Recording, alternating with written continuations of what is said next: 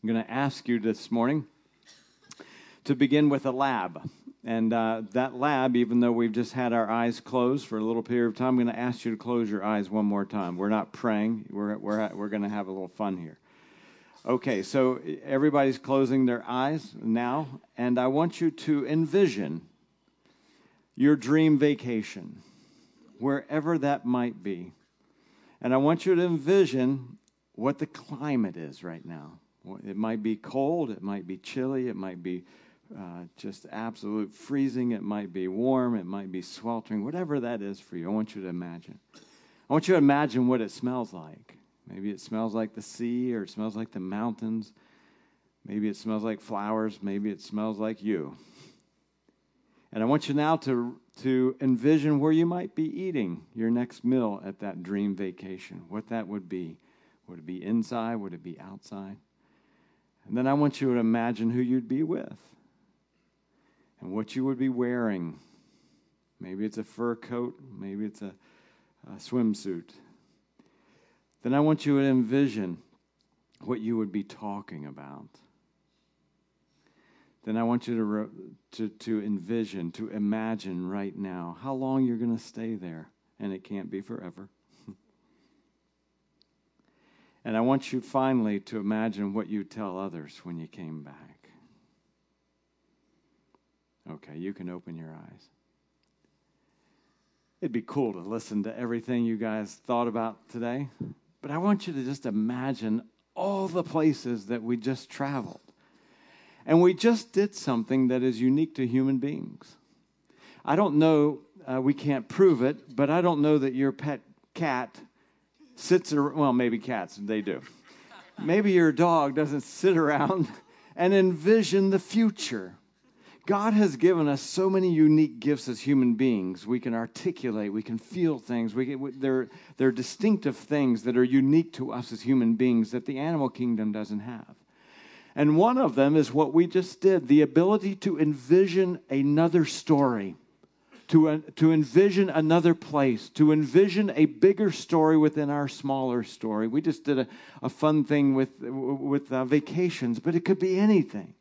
Because in our lives, there are stories that are, that are going on in, in the midst of our smaller story. You go to work, you sit in cubicle three, and your chair squeaks, and the guy in cubicle four you really never cared for. It's a small story. But there's a bigger story because, see, you're there because you got to supply uh, uh, food for your home. That's a bigger story. Maybe you have kids and you're saving for college and you got to pay them. Oh, that's even a bigger story and what they may do in their careers. But see, our story sometimes gets reduced to that cubicle three and Bob next door in cubicle four who you really don't care for in this stupid chair that squeaks every day. And sometimes we have to find ourselves and envisioning and, and capturing the bigger story. Sometimes we do that just to survive. Sometimes we say, man, this, is, this job is getting to me, this house is getting to me, this relationship is getting to me. And we have to elevate our thinking, and we can because God has given to us the ability to do so. I would venture to say to you today that we are designed to live in a bigger story. But the challenge is that life has this gravity that pulls us down to our smaller stories. God, in fact, prepares a story, your story, for you even before you're born. This is how God plans out. This is how creative God and genius God is, and the capacity of what, what, who He is and how He can deliver. So before you were born, God said, I've got a bigger story for you to live in. Watch, Psalm 139, verse 16 says it this way that all the days ordained for me, the, David is saying as he writes this, all the, or, the days ordained for you were written in your book, God, before one of them even came to be. You see, there's this story that God has written. I know it's hard to tell. I know you're sitting in, at the corner of McIntosh and Ashton. You're sitting in a green chair or a blue chair. They're different all colors. That's about to change, by the way. But there are there are these moments and you're like, wow, really? I mean, did God really write this story that is larger than life? He says, absolutely, I did. And I wrote it before you were even born. Watch this. Ephesians chapter 2, verse 10. For we are God's art We are his workmanship. We are his masterpiece, created in Christ Jesus for good works, which God prepared, would you say it with me, beforehand. Why? So that we would walk in them, the good works, the story, the bigger story. Now, here's, here's the proposal that I make. It's the, the key for the entire day. That even though God has written a larger story for your personal life, it doesn't mean necessarily that you'll walk in it. It is possible that I could map out the vacation of your dreams where you're going to stay, what you're going to wear, where you're going to eat, what you're going to eat, who you'll be with, and say, man, here it is, and I'm paying for it. You have the ability also as a human being to say, by choice, I don't think so. I'm not going to live in that bigger story. In fact, I will say to you, after being in the ministry for more than 30 years, perhaps the hardest, saddest thing that I face is seeing people live in a smaller story than God designed them to live in. You see, because when we live in this larger story, we become the best version of who God created us to be. And if we don't live in that story, if we don't navigate, if we don't put effort into finding it, if we don't have the humility to find it, as we're going to talk about today, then what happens is that we live a lesser version of who God designed us to be. It perhaps is the greatest human tragedy that we experience. To have this great story for us that God imagined, and yet we live underneath it. That's why very famous verse in Proverbs 29 says this, where there is no vision, the people wither, they perish. When we live our lives in cubicle three with a squeaky wheel and we can't see that it ties into anything greater, it, it rots us. It withers us. We perish. We come to the end of our life like, like Solomon say, it's all worthless. It's all meaningless. There's nothing big about my life. I'm living this small little story and the message from, from God today is He didn't create you to live in that small story. From John Eldredge, in the absence of the larger story of God, we settle for smaller stories of our own making. Now, when you're listening to those words, like, okay, they're, they're quite inspiring, are they not? And it's like, man, I want to live in that bigger story because I want to be the best version, my best version of who God has designed me to be. But the theme of the Bible is it is about you, but it's not all about you. when God writes these tender words in Psalm 139, man, there's something that there's something that tingles on the deepest part of us. There's something that connects like, wow, really, that God would care enough about me personally, intimately. All seven billion of us, every single one that we care about me, that He would write a story, that He is designed for me to live it out. And it's not whatever profession you may be doing. It's not, a, it's not about being a pastor or a plumber. It's bigger than that. And I'm like, wow, but it's not entirely about me either. It's not entirely about you either, because when you live in the bigger story that God has written for you, I promise you that it's always about somebody else. In fact, I'm reading this book now by one of my favorite writers. You've heard me mention his name several times, Will Mancini. His new book is called God Dreams. And in this, there's, there's several track stoppers I'm going to share with you today. This, is, this one will stop you in your tracks. When I read, I'm like, whoa, uh, what a question. And he poses this question in his book, God Dreams Are we being good ancestors? Think about that. In other words, for the future generation, am I living a story that's going to make me a good ancestor that those two or three generations, or heck, even one generation that will come after me will look back and say, Steve was a good ancestor. He lived in the big enough story that it affected my life. Because, see, here's how it rolls. We sometimes think, well, I'm just a little water spring. And all I do is I, I just I trickle water, and we miss the fact that that little water spring goes into a creek. And I'm a creek, and I say, I'm just a little creek, and I forgot that I got my water from a little water spring, and all I do is I just trickled out, and I forget that there's a river that I'm trickling to.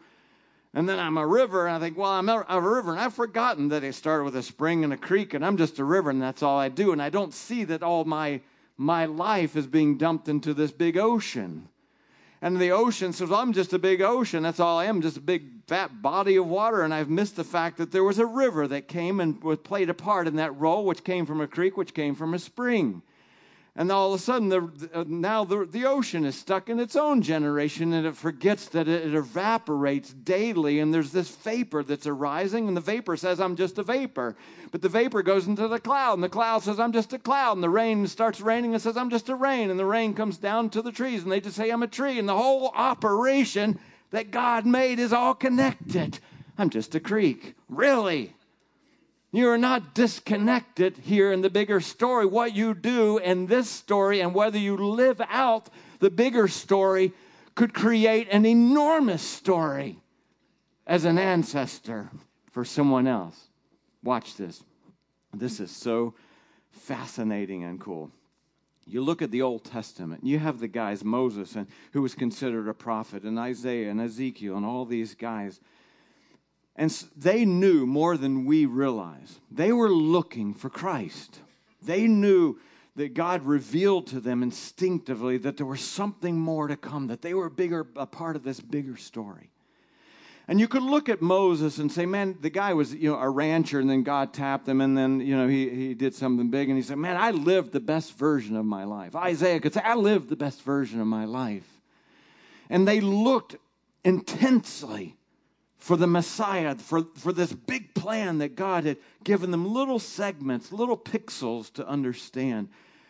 And as you look back at their life, you think, well, maybe they were just living their life for themselves. But watch this. Peter has this Im- amazing commentary on the Old Testament guys. Watch, see if you can track with this.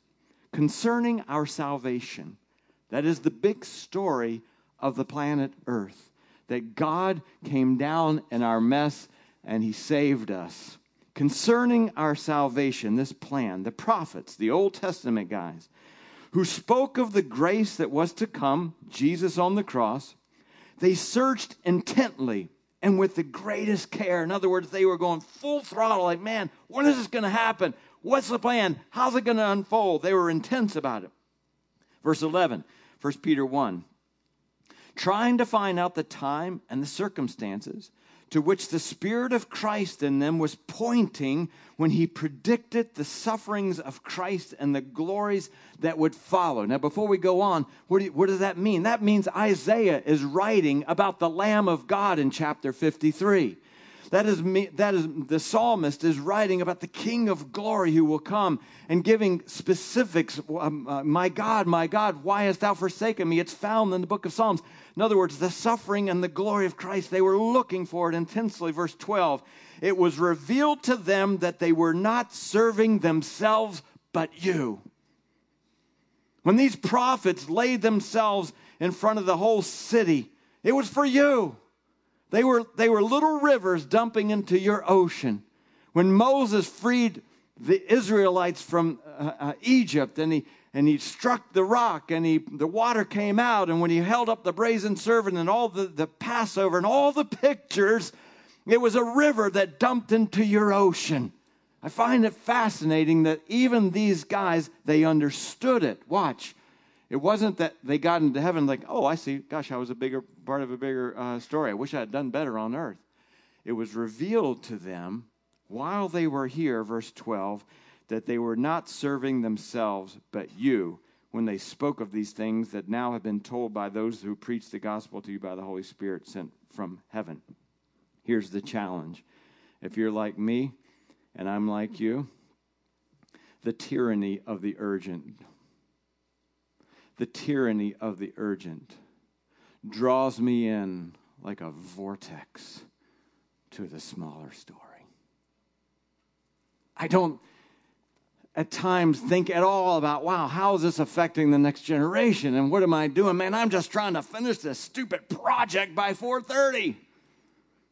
And to be able to think like, wow, man, I've got to I got to step back I do not give myself, as a confession, I do not give myself enough time to breathe in the bigger story because of the tyranny, the urgent draws me into the smaller story. How about you?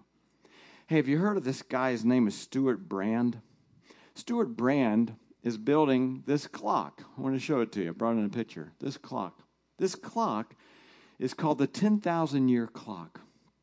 And he, he built it because he was trying to encourage human beings to think of what he calls the long now. The long now. Now, most clocks have a minute hand and an hour hand. This has a century hand and a millennial hand.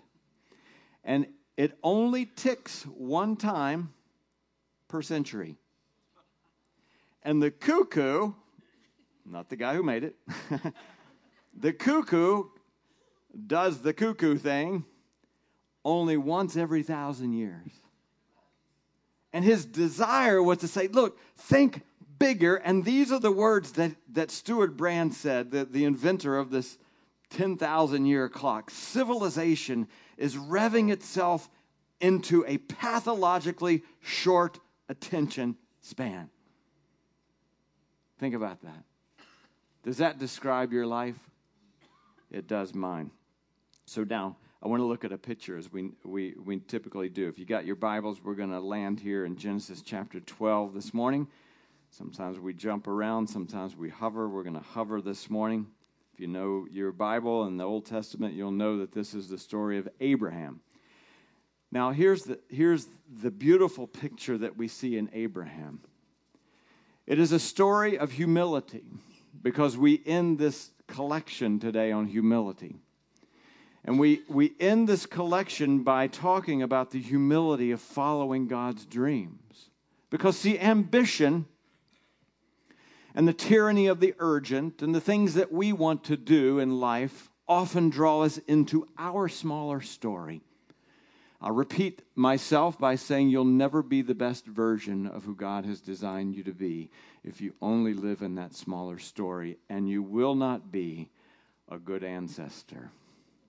You see, Abraham was minding his business as Moses was, as Gideon was, as Peter was, as almost every person doing their thing, whether it was a farmer, a rancher, a fisherman, whatever it was, they were living in their small story. Moses was just out there, probably happy as a lark that nobody had caught him for his murder. He had gotten away with it for 40 years and he was peaceful and think, hey, I can live with uh, animals much more than I can live with people, obviously. And then God shows up. And every time God shows up, he shows up with the bigger story. You see, every time God shows up in your life, and you really sense it, it is with the bigger story. Why? Because he cares about you. He wrote a story that he wants you to walk in, and he cares about the people who will live on this planet after you if we're all still around.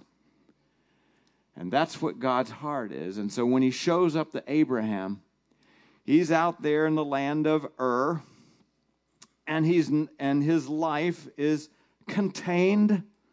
His life is like ours, typical. And God shows up and say, "Hey, Abraham, I got a story, and I wrote it for you. I wrote it for you before you were born, and it's to blow your mind. And it's big. Oh, it's bigger than Ur. It's bigger than the Middle East. Oh, it involves oh, it involves you, but it involves other people. And I'm going to give you the chance, Abraham, because he could have turned him down. I'm going to give you the chance to live out the best version of who I've designed you to be. And I'm going to give you the chance to be an amazing ancestor. Watch. Genesis chapter 12, verse 2, God says, Let me tell you the big story, Abraham. I will make you into a great nation. Promotion time. There's a big promotion here. Going from rancher to a head of a great nation. Wow, that's pretty big. And I will bless you because I love you. Because you, I've written your story. I will make your name great Wow. and you will be a blessing. I will bless those who bless you, and whoever curses you, I will curse. And at that point, you think, wow, this is great for me. And God said, not so fast. It's also for others, and all the people on the earth, all peoples on the earth will be blessed through you, you amazing ancestor, you. Like, really? Word to God that we would tap in to what dream God has for us, what story God has for us. If you could just see it. I mean, wouldn't that be cool? If you could just like, whoa, I just, okay, I'll, I'll live in that. We would do, I, I think I'd live it better if I got it this clear. I would think, I would hope, on a good day.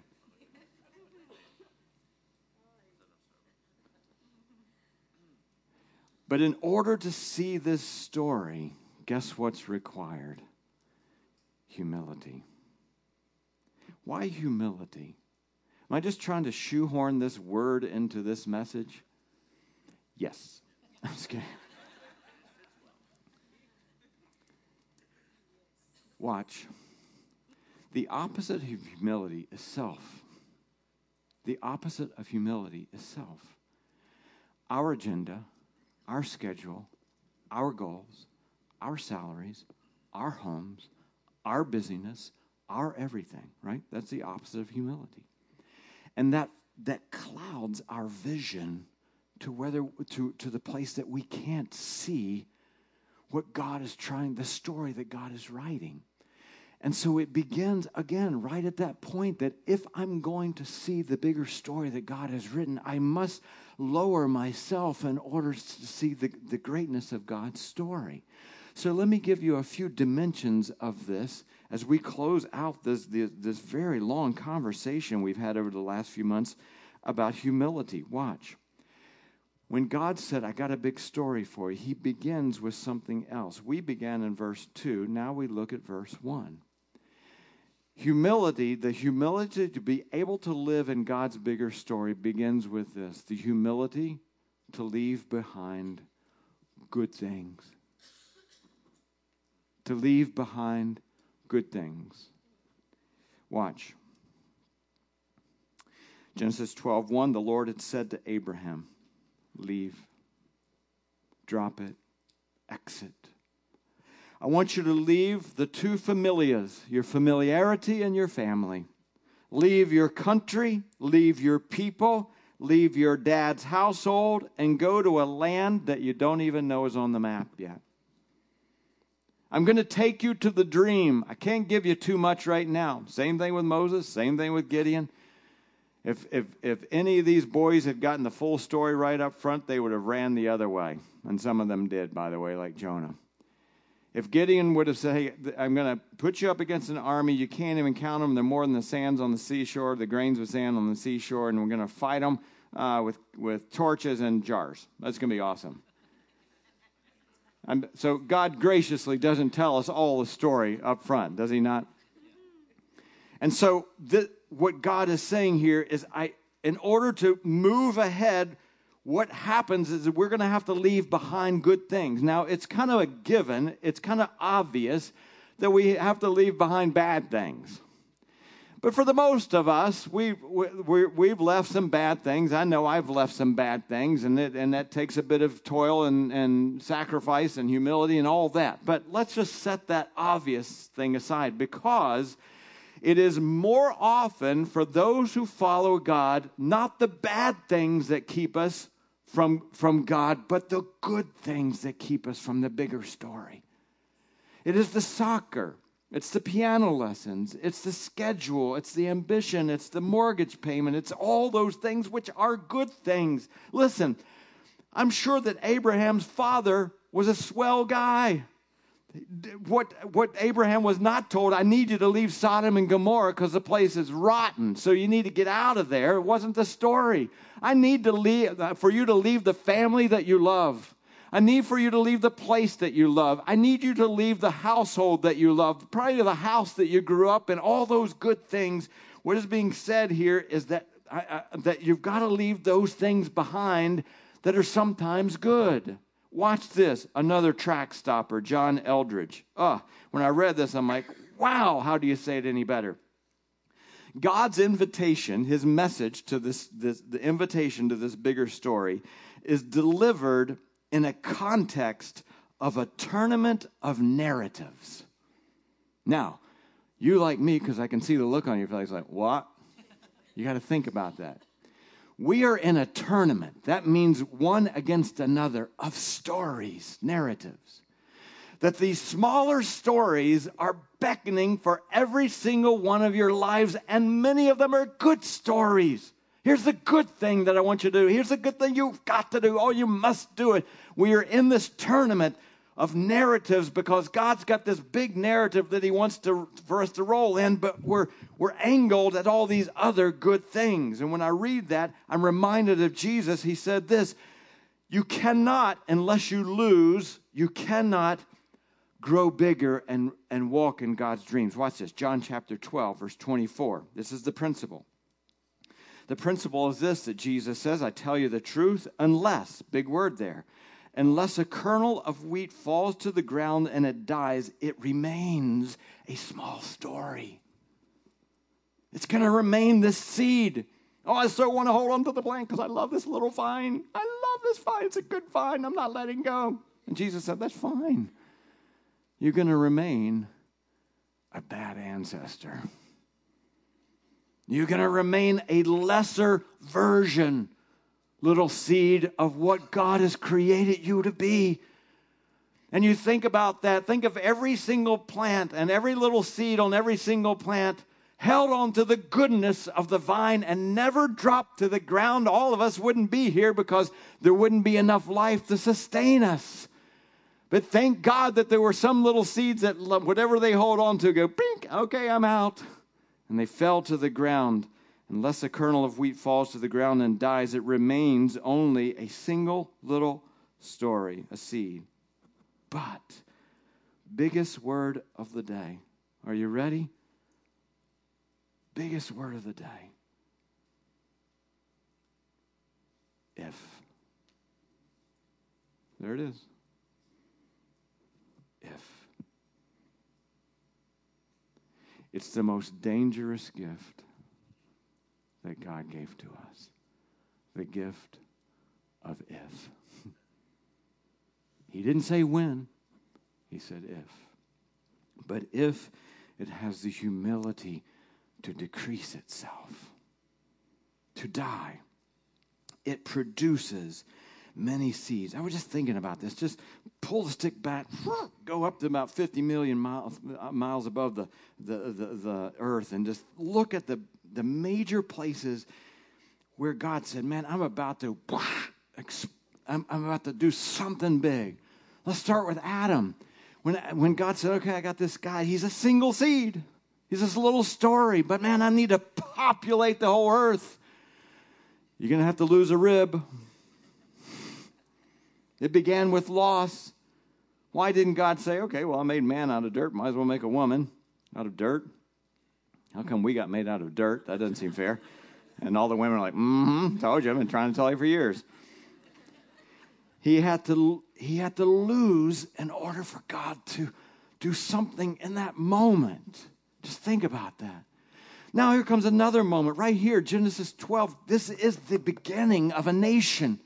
This is the beginning. We don't have it before Genesis. Not in Genesis 11 or 10 or 9 or 8. God said, man, this is a major pinpoint in the history of time, and it starts with loss. You're going to have to leave something good. The rib was good, by the way. We all love ribs, show of hands, right? the, the family was good. You got to leave something good. Then I think about Jesus who came to earth who was not good, he was perfect. But God, in order to do something amazing in the timeline of history, had to lose his only son so that we would be benefits of our spiritual ancestor, Jesus Christ. Now the church is getting ready to launch. You know, Acts chapter 2 is getting ready to launch and change the world of the Gentiles. But before that happened, there was a man named Stephen that they had to lose, and he was, we're told that he was a good man. And we're told in Acts chapter 8 that good men buried Stephen. Listen, good men bury good things in order for God to exercise, to engage in the bigger story. I wonder what it is that you would have to, what good thing you'd have to bury today in order to live in the bigger story. I bet you there's something. And in order to die, guess what that requires? Say it with me humility. Man, I want to do what I want to do. You remember, most of you probably know this, in 1997, Steve Jobs, he was with Apple and then he wasn't with Apple and all that, that story. And in 1997, Apple had lost $1 billion. They were 90 days from being insolvent, broke, out, crushed. Steve Jobs came on the scene. Do you remember what he did? He said, We've got too many products. And he shocked everybody because anybody, when we get into this position, will say, We got to do more. We got to do more. He said, No, we got to do less. And we're going to break all these products down and we're going to get rid of a lot of them and we're going to have four products only. One year later, they were no longer in the hole. They had profited $309 million. You see how that works? You see the principle? In order for us to, to, to live in this larger story, I promise you there's something good that has to die. Some people call it the blessed subtraction. Businessmen all over the world uh, uh, use uh, different terms. Watch, I brought them in for you today. William Ury calls it the po- power of a positive known, uh, no. Jim Collins, the stop doing list. Peter Drucker, the systematic abandonment. I like that. You might want to write some of these down. Greg McKeown calls it essentialism. Henry Cloud, necessary endings. I love this one. Michelangelo, the purgation of super, superfluities. I was just saying that at lunch the other day. In other words, I'm purging the superfluous right?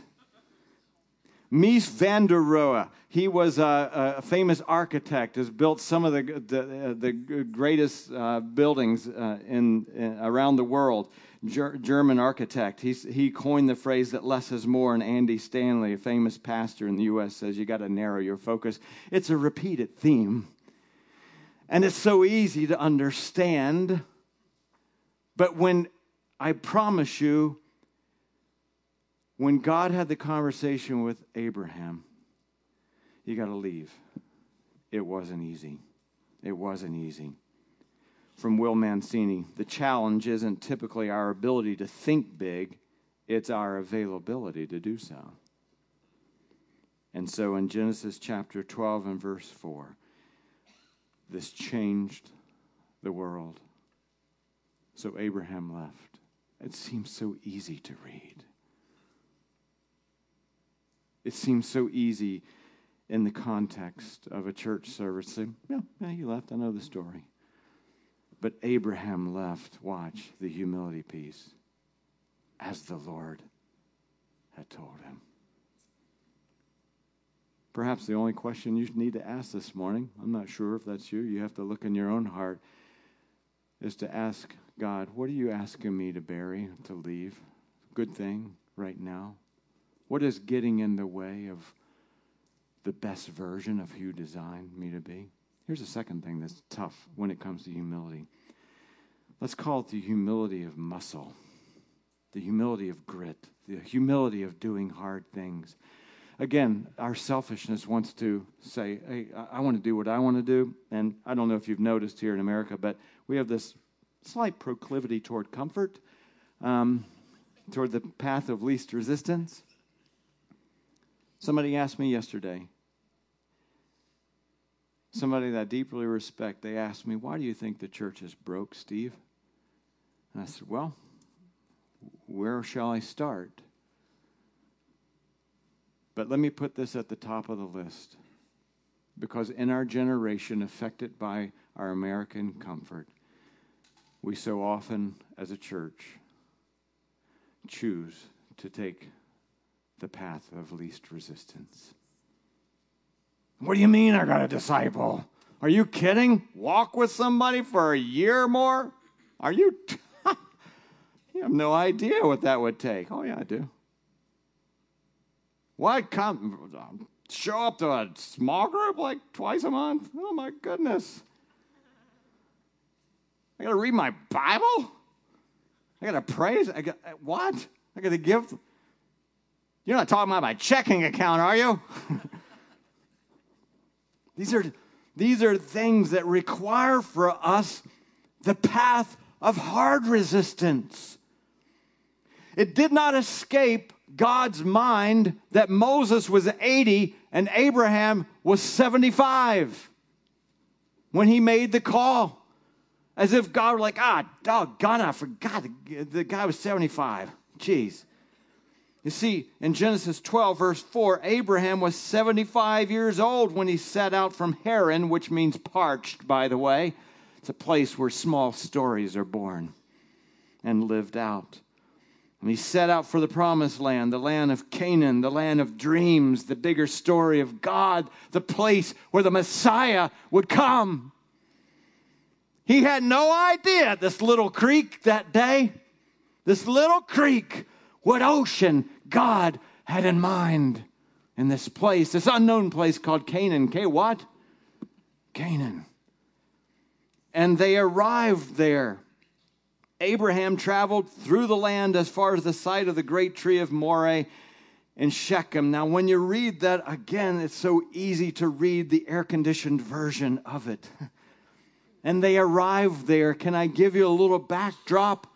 How far is it from Haran to Canaan? Because there were some, you know, back then they didn't have interstates and the roads were ancient and there were bandits and thieves and robbers and bad people and hard weather and sandstorms.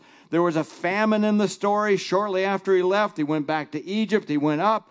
We're told in Genesis chapter 14 that he had at least 318 servants who probably had wives and probably had kids. So there were at least a thousand people that this 75 year old guy was moving, and they had to be fed and they had to be watered, just like all the sheep and all the cattle that he we're told were brought with him. This is a whole little town that's moving along, led by a 75 year old man. And you want to know how far it is?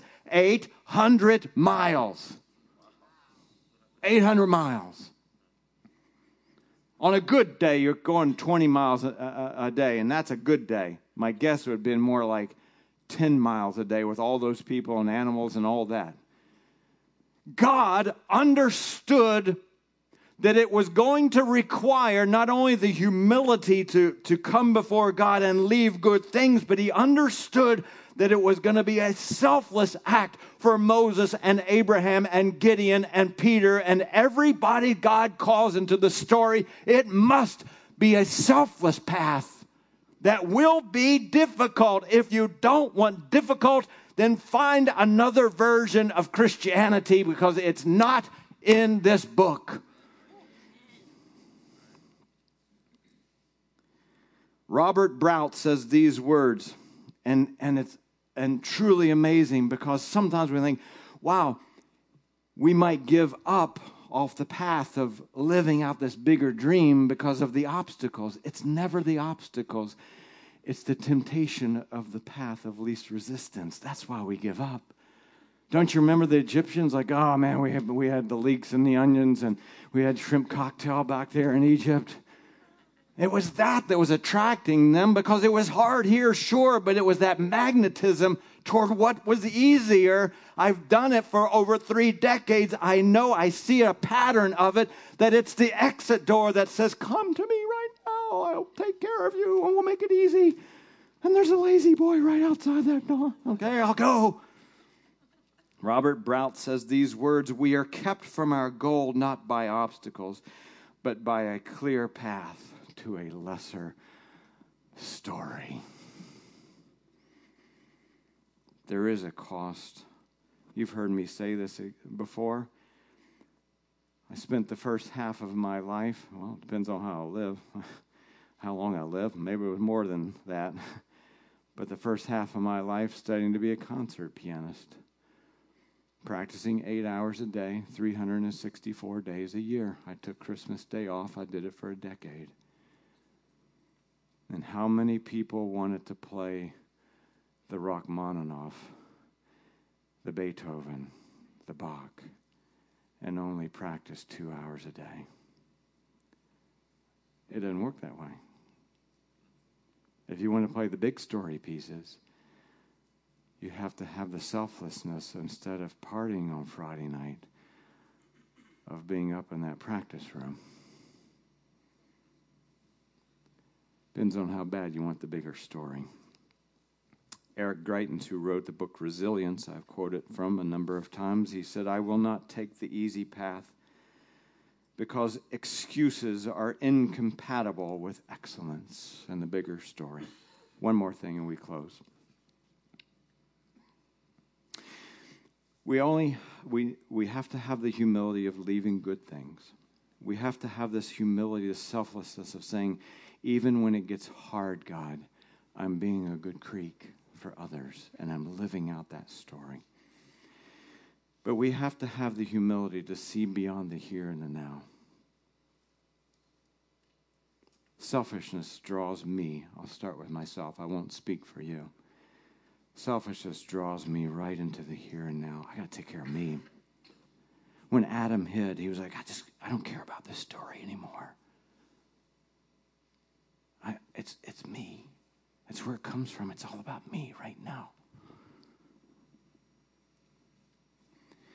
You see, when Abraham arrived in Canaan, what was not in the brochure is who would be there when he got there. Watch. Genesis 12, 6. When he arrived, we were told he arrived in, in, uh, in the verse before. At that time, the Canaanites were in the land. Like, whoa, wait a minute. You didn't tell me that.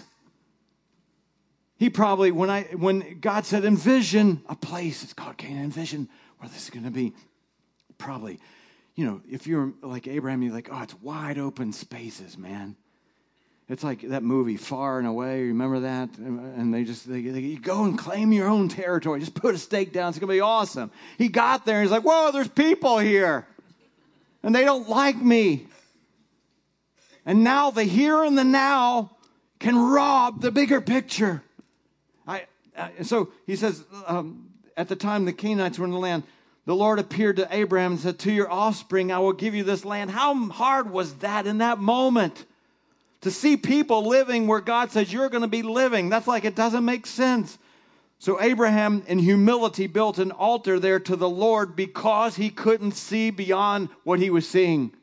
I'll never forget the time my wife and I were traveling. We didn't have kids yet, and we were up in North Carolina. And uh, it was uh, we were in a hotel. It was about 10:30 at night, and we were nestling down for the evening. Um, and all of a sudden, the door springs open. They've double booked the room. And the guy bolts the door open, you know, he's probably got his luggage and everything. He doesn't like come in gently, but like, boo! And he goes, ah! And we went, ah! Abraham was like, ah! And the Canaanites were like, mm, get out, it's our turn. That's how it felt, man. You're in our hotel room, dude.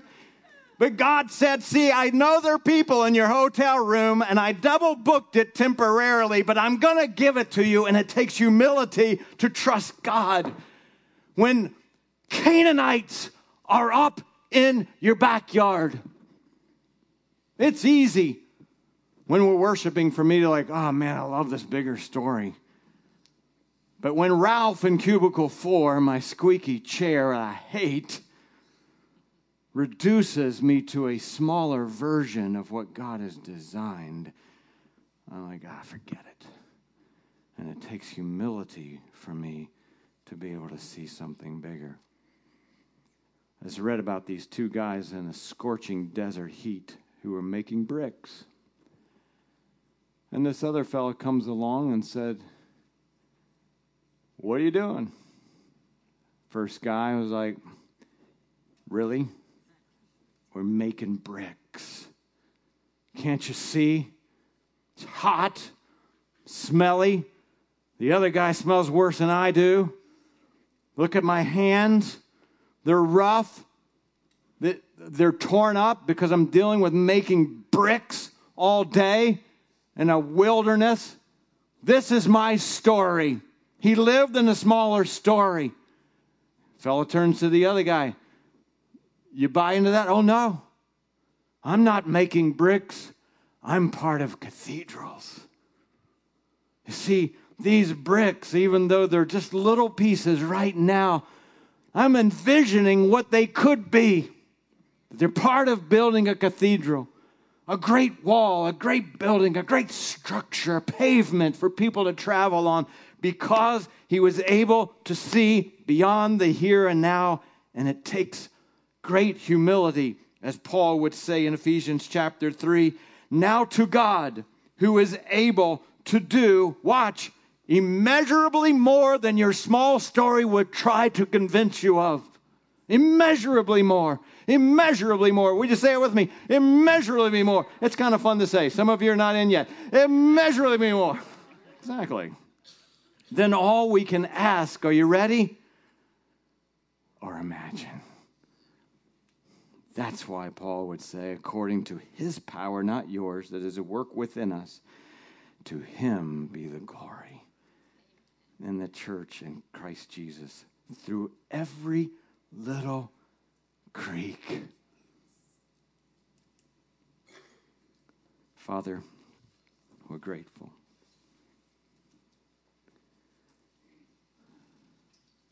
We're humbled, actually. Humbled. That before we took our first breath, God, there was a story written in heaven about us on earth. That just takes a lot, God, for us to believe, to be honest. That's a stretch for our human minds. And yet, God, for those who have walked with you, those of us who have walked with you, God, we've seen amazing, unexpected chapters that could have only been pre written. So may we say, in the most simplest way we can, in an inadequate way we can, God, thank you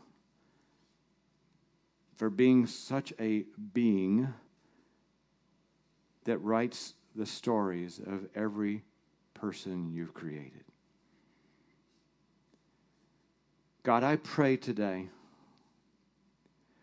for the individuals sitting in this church, the, the people who have big stories written, God, that they would walk in it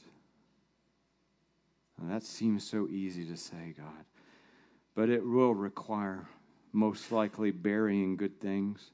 It will require the humility of selflessness and not taking the path of least resistance. And it will require for us, God, to build an altar. Because we can't see what we can't see. And as humans, God, you know we like to see what we can see ever how, God, these words land on the runways of hearts in this room, God, now I'll leave that to you. I now pray for your church. God, I'd, I'd like to pray for this church. In a season, God, where you're giving us and revealing to us the next chapter of your big story your unique story for this church, your dreams. God, I pray we won't get in the way. That we won't get in the way with resistance. We won't get in the way, certainly, God, with laziness or cutting corners. That we'll see our, that we'll see your church, God, as not just an option of many things, one option of many things, God, many narratives in the tournament of narratives but we'll see your church as central to the big story because it always has been. Father, at the end of this collection about humility, to the best of our human uh, ability, God, we, we come before you and ask, God, that we become less today. we become less. So that you and your story and your dreams, the dreams of your heart, God, can be lived out through us. We ask it for you, and we ask it, God, for those who come after us. In the name of Christ and for his kingdom. Amen.